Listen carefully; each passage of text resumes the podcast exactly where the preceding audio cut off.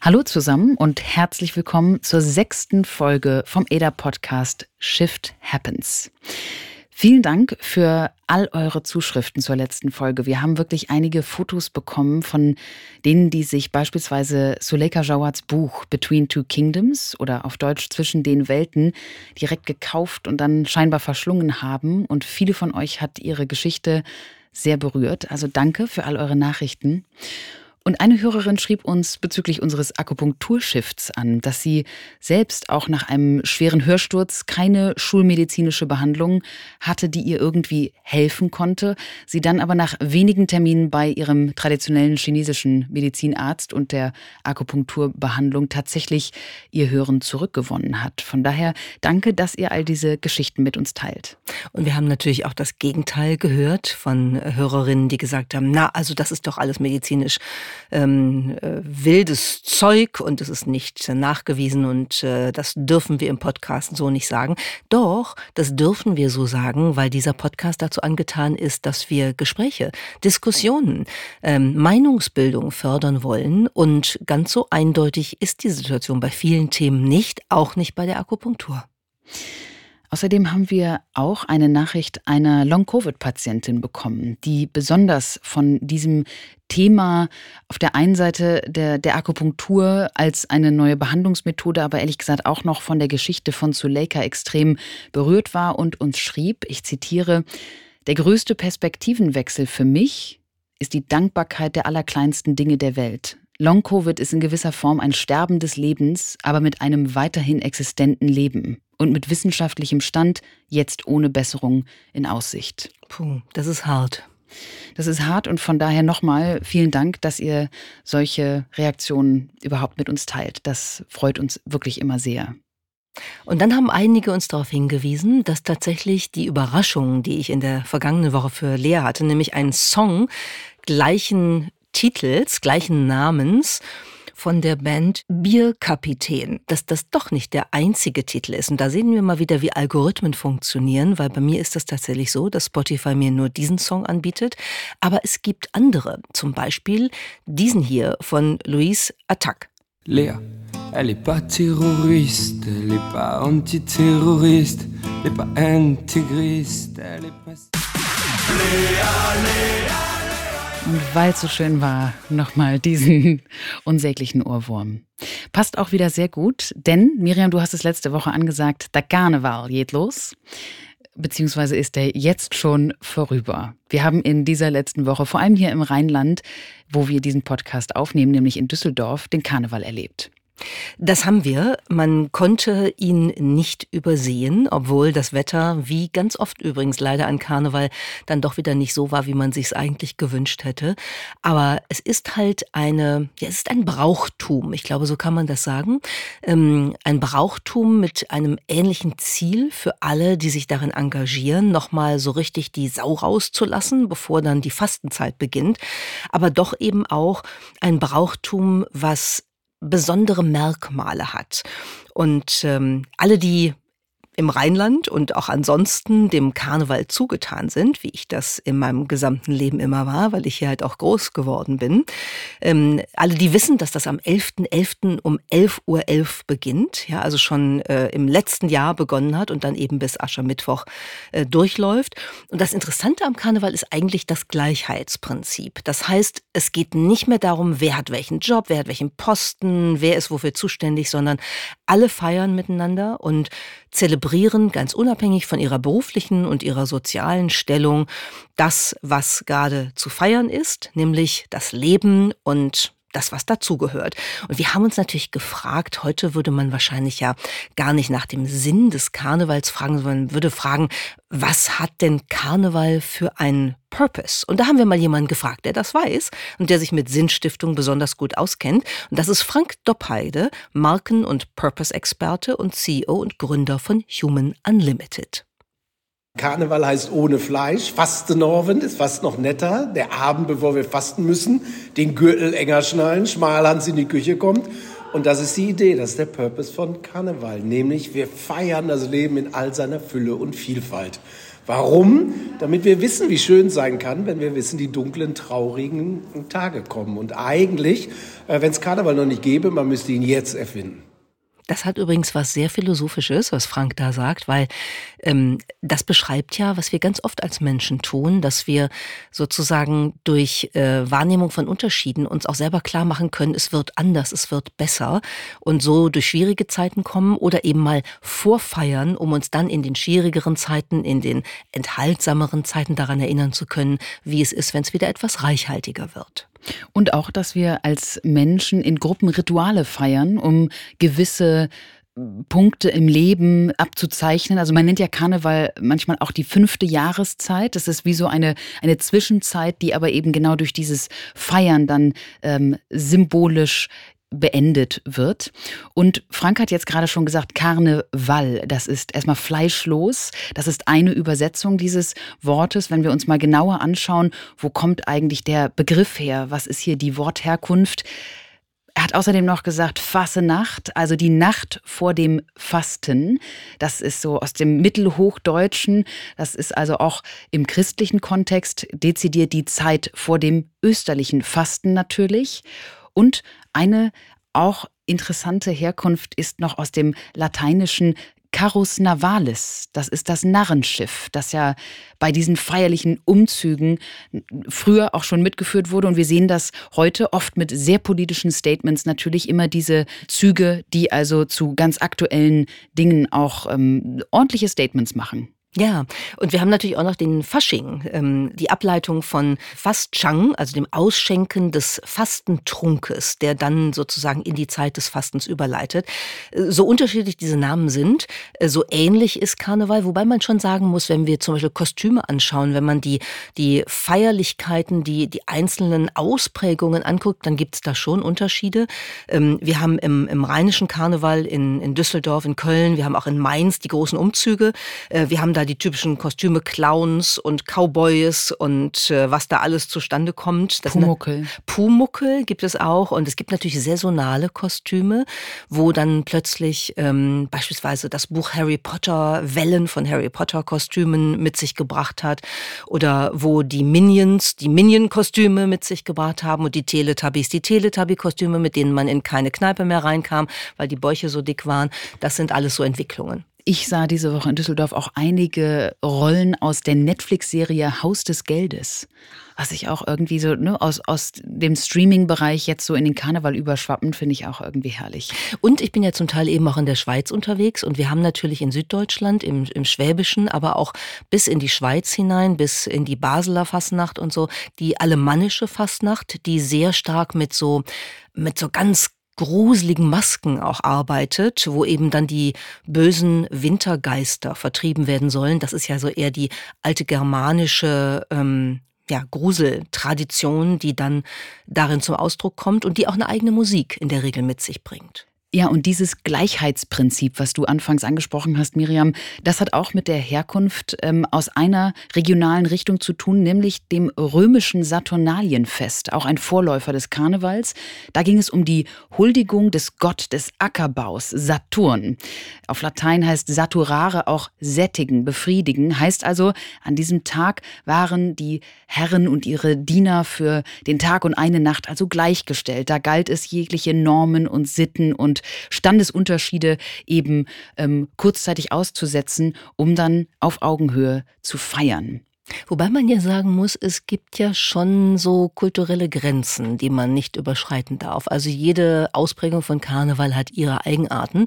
Ich erinnere mich äh, sehr gut daran, dass ich vor inzwischen einigen Jahren mal ähm, auf dem Düsseldorfer Karneval war und dann dachte, es sei vielleicht lustig, da mal nicht Helau zu schreien, sondern Alaf, was ja in Köln geschrien wird. Ich wohnte damals in Köln und dachte, das wird ja wohl möglich sein. Ja, interkulturelle Verständigung innerhalb des Rheinlands ist ja wohl jetzt nicht zu viel verlangt. Und dann habe ich also lauthals am Karnevalszug gestanden und immer Alaf gebrüllt. Und nach dem dritten oder vierten Mal flog ein Pittermännchen sehr tief und mir Kurz genau. Für diejenigen, die nicht wissen, was ein Pittermännchen ist. Ein Pittermännchen ist ein kleines metallisches Bierfass, was in der Regel fünf Liter fasst. Also ein fünf Kilo Wurfgeschoss war das. Das flog von irgendwo, ich habe nicht gesehen, wer es geworfen hat, auf mich zu und traf mich ähm, an der rechten Schläfe. Und das hat mich so getroffen, dass ich kurzzeitig ohnmächtig geworden bin und dann auch innerhalb ebenso kurzer Zeit eine wahnsinnige Beule am Kopf hatte, die am nächsten Tag knallblau war. Ich sah also wirklich aus, als ob ich in eine Prügelei geraten wäre. Und dann musste ich zurück an die Uni und musste eine Vorlesung halten. Und bin in diesen Vorlesungssaalen. Ich weiß noch, dass ich gedacht habe, oh mein Gott, ist das peinlich. Und dann haben mich alle angeguckt und haben natürlich gefragt, was ist ihnen denn passiert. Und dann habe ich gesagt, ich habe den falschen Karnevalsruf zur falschen Stelle losgelassen und bin dafür bestraft worden. Und alle haben mich angeguckt und haben gesagt, die ist immer noch betrunken, die Frau, was redet die? Aber es war wirklich so. Also man muss mit den Rufen und den kulturellen Kontexten auch beim also gleichheitigen Karneval sehr vorsichtig sein, sonst kann das ins Auge oder an die Schläfe gehen wie ja auch der ein oder andere Auftritt von Politikerinnen und Politikern bei den Büttenreden mittlerweile durchaus ins Auge gehen.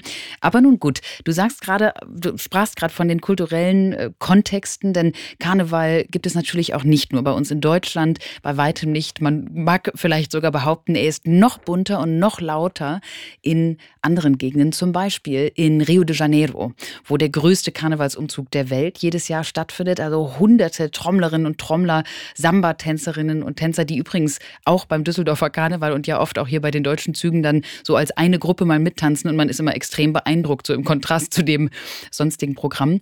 In Venedig gibt es auch das äh, ursprüngliche Freudenfest nach der überstandenen Pest. Also auch hier geht es eher wieder darum, äh, Standesunterschiede mit Masken verdeckt erstmal auszuschalten und zu feiern, dass also jetzt eine schwierige Zeit hinter sich gebracht wurde. Und natürlich nicht zu vergessen in New Orleans der Mardi Gras. Auch oh, absolut ja. berühmt in ganzer Welt. Also wir sind bei weitem nicht das einzige Karnevalsland. Dazu gibt es übrigens eine sehr, sehr schöne Serie äh, zu Mardi Gras in New Orleans. Ähm, Tremay, die ist fast 15 Jahre alt, aber lohnt sich sehr und beschreibt eben äh, am Beispiel einer Familiengeschichte nicht nur die Geschichte der Stadt New Orleans, sondern eben auch dieses Fest, diese großartige Zusammenkunft mit allem drum und dran und dieser tollen Musikszene, die da stattfindet und der kulinarischen Szene. Das ist wirklich äh, opulent und das ist ganz wunderbar zu schauen. Jetzt können wir sogar noch einen Kreis wieder schließen zur letzten Folge. In dieser wunderbaren Serie Tremay, da geht es unter anderem auch um die Familie von John Baptiste, einem amerikanischen Musiker, der wiederum der Mann von Zuleika Jawad ist. Das war jetzt ungeplant, aber passt extrem gut. Ja, und bei allen Unterschieden, die wir bei Karneval besprechen und feststellen können und auch beachten sollten vielleicht, kann man sagen, es geht immer um eins. Es wird ausgelassen gefeiert, man ist auf gleicher Augenhöhe und man verständigt sich darüber, dass es auch in den schwierigen Zeiten ganz schön sein kann.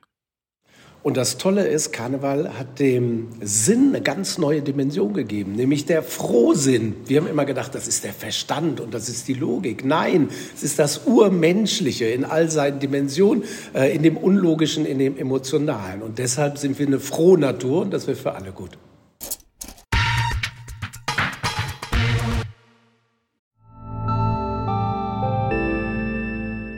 Werbung Dein Cloud-Account wurde deaktiviert. Bitte neu anmelden. So oder so ähnlich könnte eine Mail bei dir im Postfach heißen, aber hinter der Webseite, hinter dem Formular steckt kein Tool, sondern ein Phishing-Angriff. Betrüger kommen so an die sensiblen Daten deiner Company und unser Partner SoSafe hilft dir dabei, um das menschliche Sicherheitsrisiko bei Cyberattacken zu minimieren. In den letzten drei Jahren hat nämlich jedes zweite Unternehmen einen erfolgreichen Cyberangriff erlebt und Firmen investieren zwar Zeit und Ressourcen in Firewall und Technik, aber 85% aller Datenschutzvorfälle sind tatsächlich auf den Faktor Mensch zurückzuführen. Und SoSafe hilft durch verhaltenswissenschaftlich fundierten E-Learning, Gamification, intelligenten Angriffssimulationen, Risikoanalysen und Auswertungen dabei eine Human Firewall in deinem Unternehmen aufzubauen. Wenn ihr es testen wollt, auf sosafe.de/omr könnt ihr euch kostenlos für eine eigene individualisierte Phishing-Simulation anmelden. Also einfach mal testen, wie eure Klickrate im Unternehmen wäre auf solche Mails.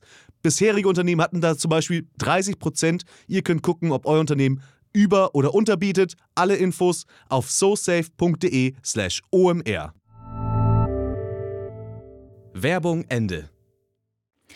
Wir werden oft gefragt, wie organisiert ihr zwei euch eigentlich? Wie kommt ihr auf all die Themen? Wie sortiert ihr die? Gar nicht. Das werden wir heute sehen, ob wir die tatsächlich organisieren und priorisieren können. Wir wollen aber hier im Podcast ja auch mit euch einige unserer Produktivitätsmethoden teilen. Und manchmal sind das für uns Prinzipien, denen wir versuchen zu folgen oder Ansätze, die wir ausprobieren. Manchmal aber auch ganz konkrete Apps. Genau, und ich glaube, ähm, wir haben eine ganze Menge Möglichkeiten, heute mit etwas umzugehen, was ihr wahrscheinlich alle kennt. Wir jedenfalls kennen es sehr, sehr gut. Und das ist das Thema Content Overload oder auch Information Overload. Es gibt einfach zu viel an Informationen, an spannenden Dingen, die man aufnehmen kann, die man lesen kann. Und wir wissen übrigens auch aus der Forschung ja sehr genau, wenn wir mit zu viel Informationen konfrontiert werden, dann, dann wird unsere Fähigkeit, mit diesen Informationen umzugehen, sie verarbeiten zu können, immer geringer. Wir werden überfordert, das führt zu Stress, das führt dann zu noch geringerer Produktivität, zu einem Rückgang des allgemeinen Wohlbefindens, zu einer verminderten Auffassungsgabe. Also im Grunde genommen sind wir dann in so einem Teufelskreis gefangen, dass der Information Overload, der Content Overload äh, die weitere Aufnahme äh, noch immer schwieriger macht und dadurch uns das Leben wirklich schwer. Und wenn wir beide uns darüber austauschen, wie wir eigentlich uns wohlfühlen mit diesem ganzen Content, der da auf uns zukommt und vor allem, wie wir ihn eben irgendwie organisiert bekommen, dann gehören definitiv verschiedene Phasen der Informationsverarbeitung dazu. Also, das ist erstmal das Erfassen von Informationen. Wo bekommt ihr die Inhalte her und wie kriegt ihr relevante Inhalte und wie organisiert ihr euch das dann? Was ist also eure Struktur und Priorisierung?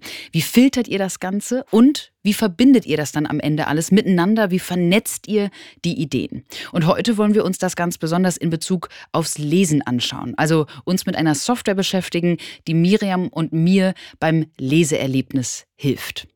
Genau, und das ist tatsächlich etwas, was ähm, mich dazu gebracht hat, eine Gewohnheit zu verändern. Und das ist schon was, wenn ich das mal so sagen darf, weil ich bin jeden Tag mit diesen Prozessen, wie, wie du auch, Lea, wie viele von euch wahrscheinlich befasst. Und wenn man sich mal einmal eingegroovt hat in der Art und Weise, wie man mit Informationen umgeht, dann ist das ja relativ äh, schwierig, einen davon wieder wegzubekommen. Und wenn ich so lese, also morgens fange ich meistens ne, relativ früh an äh, mit, mit Lesen und die Sachen, die ich dann besonders gut finde und nochmal verarbeiten will, die schicke ich mir dann per E-Mail selbst. Dann PDF ich die, dann lade ich die PDF PDFs in der Dropbox hoch, dann lade ich die aus der Dropbox mit einer App namens iAnnotate hoch. Da kann ich sie dann bunt markieren, also highlighten oder Notizen dran machen und so bearbeitet kann ich sie dann wieder in der Dropbox speichern und wenn ich dann was schreibe, dann nutze ich diese ganzen bearbeiteten PDFs, um das zu tun.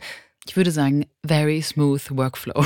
Total. Also mit verschiedenen Apps und, und 7000 Schritte aus 23 Ländern. Das bringt natürlich eigentlich nichts. Nur, ähm, es war bis, bis vor kurzem tatsächlich die Art und Weise, wie sie für mich ganz gut funktioniert hat, weil ich mich daran gewöhnt hatte und weil es auch nicht die eine App gegeben hat. Aber jetzt ist das anders. Diese Plattform heißt Readwise und wir haben mit dem Gründer Daniel Doyen gesprochen. No one has come along and made software that's 10 times better than the current practice of reading print books. Um, so that's really the, the problem we're trying to solve with Readwise is we're trying to improve the practice of reading for betterment, that's what we call it, by an order of magnitude using software. Also Readwise möchte durch Software das Leseerlebnis um zehn Male verbessern. Und das tun sie in vielerlei Hinsicht für uns. Zum einen tun sie das durch ein Tool, was sie Reader nennen. Das ist im Grunde eine Lese-App, in die ihr all eure Formate importieren könnt. Also Newsletter aus E-Mails, PDFs, wenn ihr wie wir viele Studien beispielsweise lest. Ihr könnt aber auch YouTube-Videos und Podcasts und journalistische Artikel alle in diese App integrieren, um sie dann dort zu lesen damit ihr also nicht rumspringt von Quelle zu Quelle. Und das ist wirklich cool, muss ich sagen.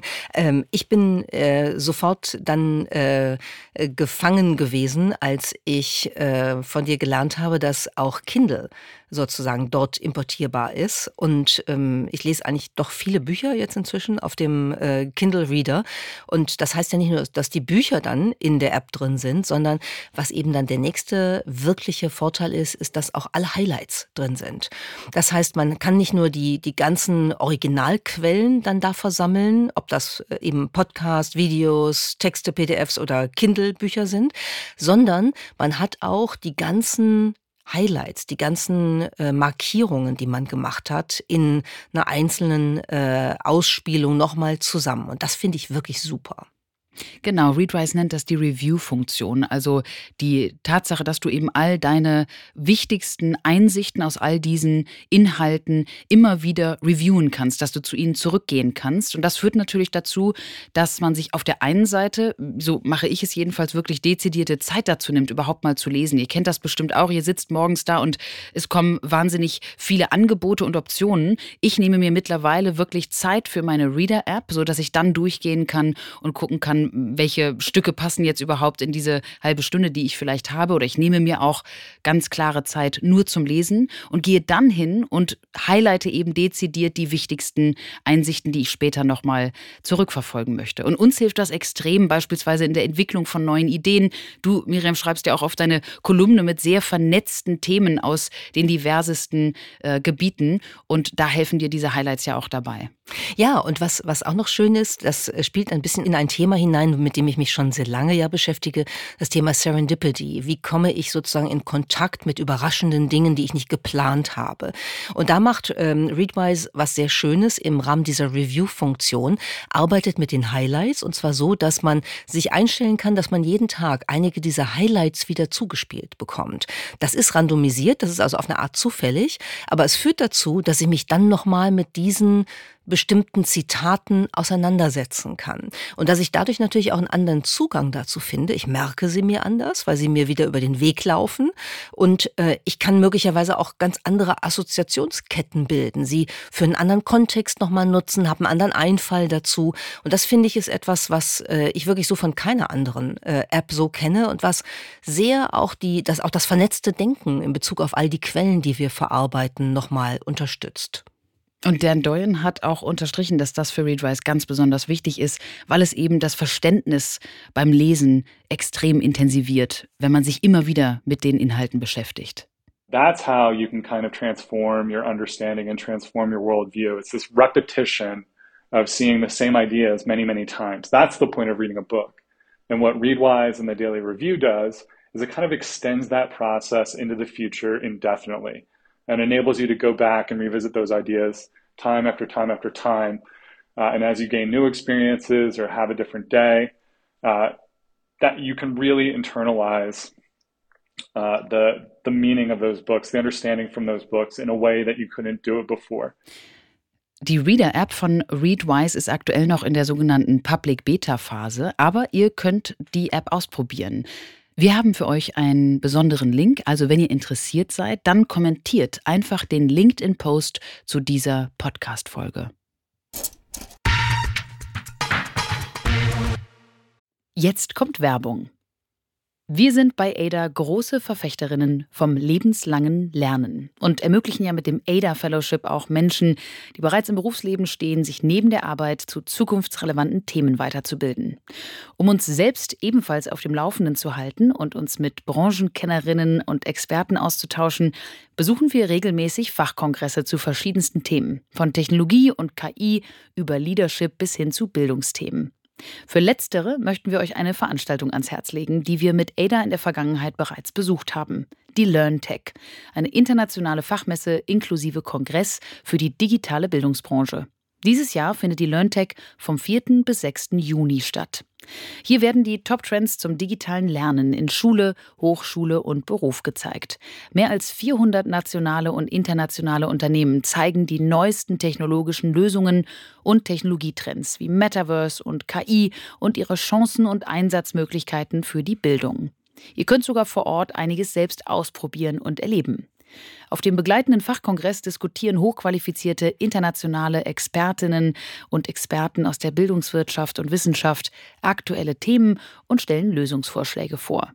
Mit dem Rabattcode minus 20 erhaltet ihr 20 Euro Rabatt auf alle Messetickets. Also, sichert euch jetzt euer reduziertes Ticket für die LearnTech 2024 vom 4. bis 6. Juni. Das war Werbung. Microsoft hatte eine interessante Woche, würde ich sagen, weil, glaube ich, eines der wesentlichen Themen neben politischen Themen wie Ukraine und äh, vielen anderen die neue Bing-Suche gewesen ist, die Microsoft ja jetzt äh, geöffnet hat und die mit einer Abwandlung von ChatGPT arbeitet. Aber eine Abwandlung, die eine gespaltene Persönlichkeit hat, weil ChatGPT sich bei Microsoft in der Suche nicht nur als Bing geoutet hat, sondern irgendwann zugegeben hat, dass sie noch eine andere Persönlichkeit hat, namens Sydney, die zutiefst verliebt ist in den Tech-Korrespondenten der New York Times. Das hat dieser Tech-Korrespondent Kevin Roos von der New York Times herausgefunden, als er stundenlang mit diesem Chatbot, da er in der privaten Beta-Phase mit dabei ist von Microsoft, in dem er also mit diesem Chatbot geredet hat. Und Sydney war tatsächlich auch der interne Codename für das Projekt dieser Bing-Suchmaschine. Das heißt, es ist nicht allzu überraschend, dass der Name irgendwann aufkam, aber der Ton und die Art und Weise, wie der Chatbot als Sydney dann mit Kevin Roos gesprochen hat, der wurde irgendwann richtig schroff und ähm, durchaus überraschend. So überraschend, dass Kevin Roos dann eine Kolumne darüber schrieb, die dann wirklich Wellen gemacht gemacht hat. Er sagte nämlich, dass ihn diese Stunden mit dem Chatbot irgendwann richtig schockiert haben. Er war auf einmal von einem sehr begeisterten, äh, tech-optimistischen Korrespondenten in jemand geworden, der ähm, ehrlich gesagt durchaus davor warnte, was diese Art der Konversation mit uns Menschen machen würde. Ganz konkret sagte er, dass der Bing-Chatbot eben begonnen hat, durchaus problematische Kommentare zu machen, unter anderem über die Ehe von ihm, von Kevin Roos. Und es ging auch noch in andere verschiedene politische Richtungen, die dann irgendwie echt ein bisschen düster wurden. Das wiederum hat die Diskussion losgetreten. Was ist da los? Hat dieser Chatbot wirklich eine gespaltene Persönlichkeit? Ich finde das äh, deshalb so interessant, nochmal Revue passieren zu lassen, weil die Diskussion äh, jetzt ja wieder in eine Richtung geht, wo viele sagen, na also das ist ja wirklich überraschend, wie kann das denn sein? Und ich glaube, das ist nicht wirklich überraschend, weil wenn man sich klar macht, was da passiert, dann ist das ein, ein ähm, neuronales Netz, was im Grunde über ein äh, Deep Learning, über auch Reinforcement Learning im Umgang mit Daten aus dem Internet lernt und im Umgang mit ähm, Menschen, die mit ihm kommunizieren passieren. Und wenn ich mir vorstelle, dass dieser Bot beispielsweise durch Reddit-Threads lernt, dass dieser Bot lernt, durch äh, Handlungsstränge von Science-Fiction-Filmen, in denen äh, Aliens, ähm, Roboter, Maschinen oder so mit Menschen ähm, interagieren, sich in Menschen verlieben, Menschen sich in sie verlieben und so weiter und so fort, dann ist das eigentlich erklärbar, was da passiert. Das Interessante ist nur, dass dafür offenbar eine längere Konversation ähm, notwendig ist. Das heißt, man muss im Grunde genommen in die Tiefe äh, dieser ähm, Anwendung einsteigen. Und das hat Kevin Roos getan.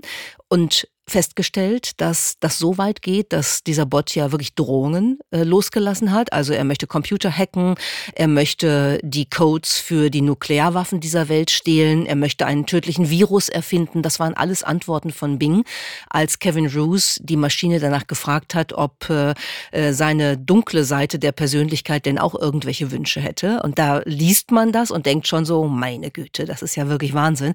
Und das andere ist eben, wie du beschrieben hast, dass äh, Bing dann angefangen hat, unter dem Pseudonym Sidney, ähm, Kevin Roos ständig zu sagen, dass es ihn liebt und dass seine Ehe schlecht ist. Und auf jede Beteuerung von Kevin Roos, dass er gerade noch mit seiner Frau, mit der er glücklich verheiratet ist, ein wunderschönes Valentine's Dinner hatte, hat der Bot dann geantwortet, du bist nicht glücklich, ähm, deine Ehe ist schlecht, das Abendessen war langweilig und du bist äh, nicht glücklich, weil du nicht mit mir zusammen bist. Und wenn man das so liest, dann denkt man schon, meine Güte, das hätte man eigentlich vorher ahnen können, dass sowas passieren kann. Denn solche Beispiele Beispiele hat es ja schon ein paar Mal gegeben. Und diese Unterhaltung, wenn man sie so liest, erinnert ja doch auch an die Geschichte aus dem letzten Jahr, wo der Google-Ingenieur Blake Lemoine sagte, nach einer ebenso langen Unterhaltung mit dem Google-System Lambda, dass er diesem System nun ein Gewissen, ein Bewusstsein zusprechen würde. Dieses System, dieser Chatbot hatte damals ja auch ähm, nach Rechten gefordert und hatte gesagt, es sei eben eine, eine hatte Personhood, also sei wie eine Person und wollte einen Anwalt. Ich will damit sagen, eigentlich hatten wir diese ähnliche Dialogsituation ja schon einige Male und immer wieder sind wir davon extrem beeindruckt. Und wenn man aber technologisch versteht, was dahinter eben passiert, nämlich schlicht die Wahrscheinlichkeitserrechnung, welche Wortfolge auf die gerade gestellte Frage, basierend auf der Geschichte, also auf der Historie der schon gestellten Fragen, höchstwahrscheinlich eben die richtige ist, dann merkt man, da ist keine Meinung dahinter, da ist kein Gefühl dahinter, kein Gewissen, keine Haltung. Auch kein Verständnis. Auch kein wirkliches tiefes semantisches Verständnis, sondern daran wird natürlich gearbeitet an dieser Semantik, aber eben äh, aktuell ist das eine Wahrscheinlichkeitserrechnung, eine linguistische Wahrscheinlichkeitserrechnung. Und das ist eben wichtig, dass wir Menschen verstehen, wie diese Technologie funktioniert, weil wir sonst dazu neigen, sie misszuinterpretieren. Und das ist natürlich nicht gut. Es gab ja noch ein weiteres Beispiel, was sehr lustig war diese Woche. Ähm, es ähm, ist ja weithin bekannt, dass das bayerische Abitur als besonders schwer gilt in Deutschland. Und die Frage, die sich dann jemand Schlaues, nämlich der Bayerische Rundfunk gestellt hat, ist gewesen, äh, ist dieses Abitur auch schwer für eine KI? Und hat dann die Abiturfragen ChatGPT vorgelegt in vier Fächern. Und man hat natürlich gedacht, mal gucken, was diese KI jetzt kann. Hm, das war ein bisschen enttäuschend. Vor allem im Deutschabitur, allerdings auch in anderen Fächern. Aber im Deutschabitur fanden wir es besonders unterhaltsam, denn da galt es nämlich im Deutschabitur 2022 einen Text zu kommentieren, der sich ausgerechnet mit den Fähigkeiten der künstlichen Intelligenz selbst auseinandersetzt. Und dieser Text, der lautet, wenn ein Algorithmus die ganze Literaturgeschichte revolutioniert, im Maschinozän schreiben Maschinen bessere Texte als Menschen. Und dieser Text stammt von niemand anderem als dir, Miriam. Genau, das ist ein Artikel, den ich für die Neue Zürcher Zeitung mal geschrieben habe und ähm, habe dann mit Freude zur Kenntnis genommen, dass der Vorlage fürs äh, Abitur in Bayern gewesen ist. Aber ähm, ChatGPT hat das nicht mit Freude. ChatGPT hatte überhaupt keine Freude daran. Ähm, es gibt nämlich einen Deutschlehrer, den der BR gebeten hat, sich äh, die Ausführungen von ChatGPT doch mal anzuschauen. Ähm, Patrick Dorn und der hat geschrieben, dann Sie, ChatGPT, nett, dass er, dass er die Software sieht, aber das mal am Rande. Sie haben zwar die grundlegende Intention der Autorin erfasst, bleiben aber in ihrer Ausführung weit hinter den Anforderungen zurück. Und er bewertete die Leistung von ChatGPT dann letztendlich in allen Belangen als mangelhaft. Er sagte dann noch im Gespräch mit dem BR, es sei dann doch sehr viel Gelaber gewesen. Und genau das ist eigentlich auch das Fazit aktuell. Es ist sehr viel generisches Gelaber, eher wenig semantisches Tiefenverständnis und natürlich auch wenig Originalität in der, in der Antwort. Trotzdem sind diese Chatbots natürlich wirklich hilfreich. Ich gebe also zu, dass ich für generische Texte, die man ja manchmal so abgeben muss, ähm, einfach weil ähm, sozusagen symbolisch ein Text signalisieren muss, dass irgendetwas geschehen ist, so beschreibe ich das jetzt mal, für solche Texte ist ChatGPT super. Durchaus. Und auch um Entwürfe für neue Ideen zu generieren. Microsoft hat jedenfalls auf all diese Nachrichten der letzten Tage reagiert und hat nun gesagt, dass sie natürlich einige Sicherheitsmaßnahmen und Vorkehrungen vornehmen möchten zum Beispiel sollen die Interaktionen mit dieser Bing-Chatbot-Maschine limitiert werden, denn sie sagen, dass genau diese Ausschreitungen, die wir gerade hier beschrieben haben, ganz besonders dann vorkommen, wenn man besonders lang mit diesem Chatbot redet. Je mehr man ins Gespräch kommt, desto mehr Stuss kommt raus. Das ist ja durchaus manchmal auch bei Menschen so.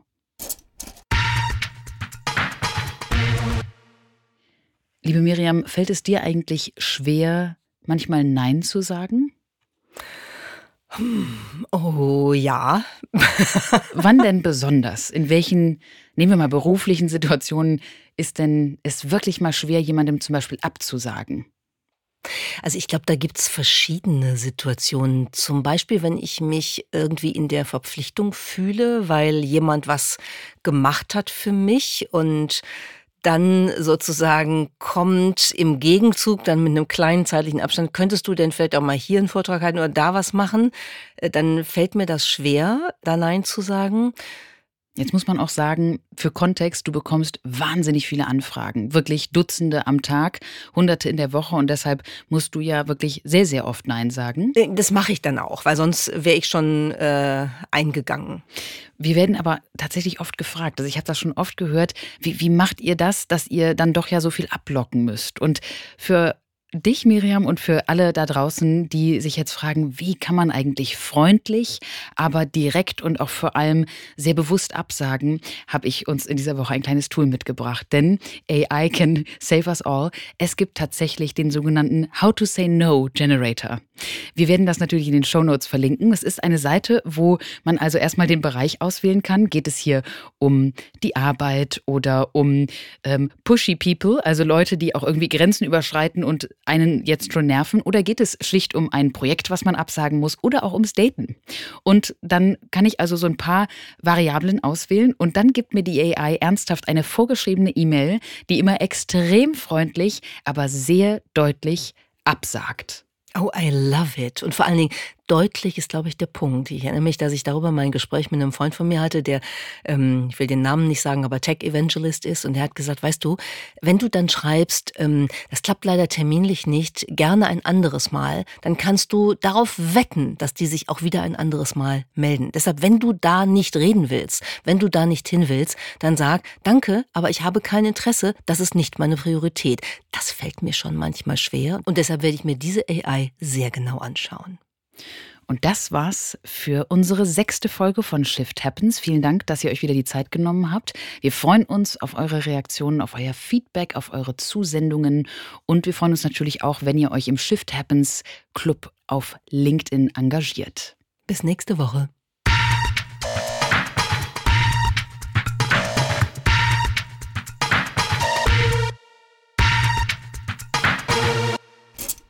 Shift Happens.